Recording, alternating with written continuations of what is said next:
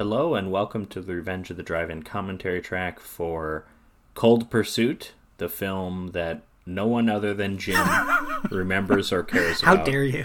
Because this movie, I mean, even though it's pretty good, like I wouldn't be surprised if this were like a straight to Redbox movie, right? Because Liam Neeson is in those kinds of movies, mm-hmm. and and you see like okay, this like a Canadian French movie, like th- there's money coming in from wherever, and I'm like okay, but then I saw that it was made for sixty million, and I'm like okay, those movies aren't made for that. But then I'm like wait, how the hell did I not even hear about this when it came out?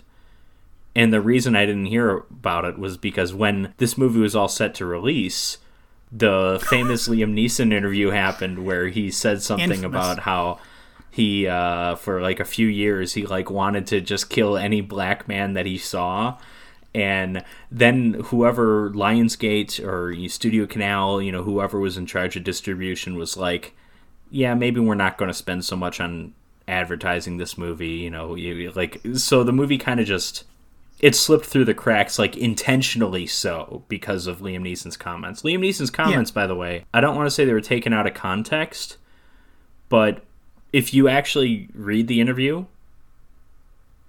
he's talking about how he's changed. Yes, Like I think that's kind of weird that he's I mean, it's not like Liam Neeson's fully canceled, but this movie was essentially canceled because of that. And it's like, okay, but he was talking about how that's what he was like at a point when he was very emotional and then he's grown to realize that wasn't right. Like I think Yeah, it, I, it's, I'm not saying he's he's I'm not saying he's the model citizen that he is right here as he gets the Citizen of the Year award, but like I don't know.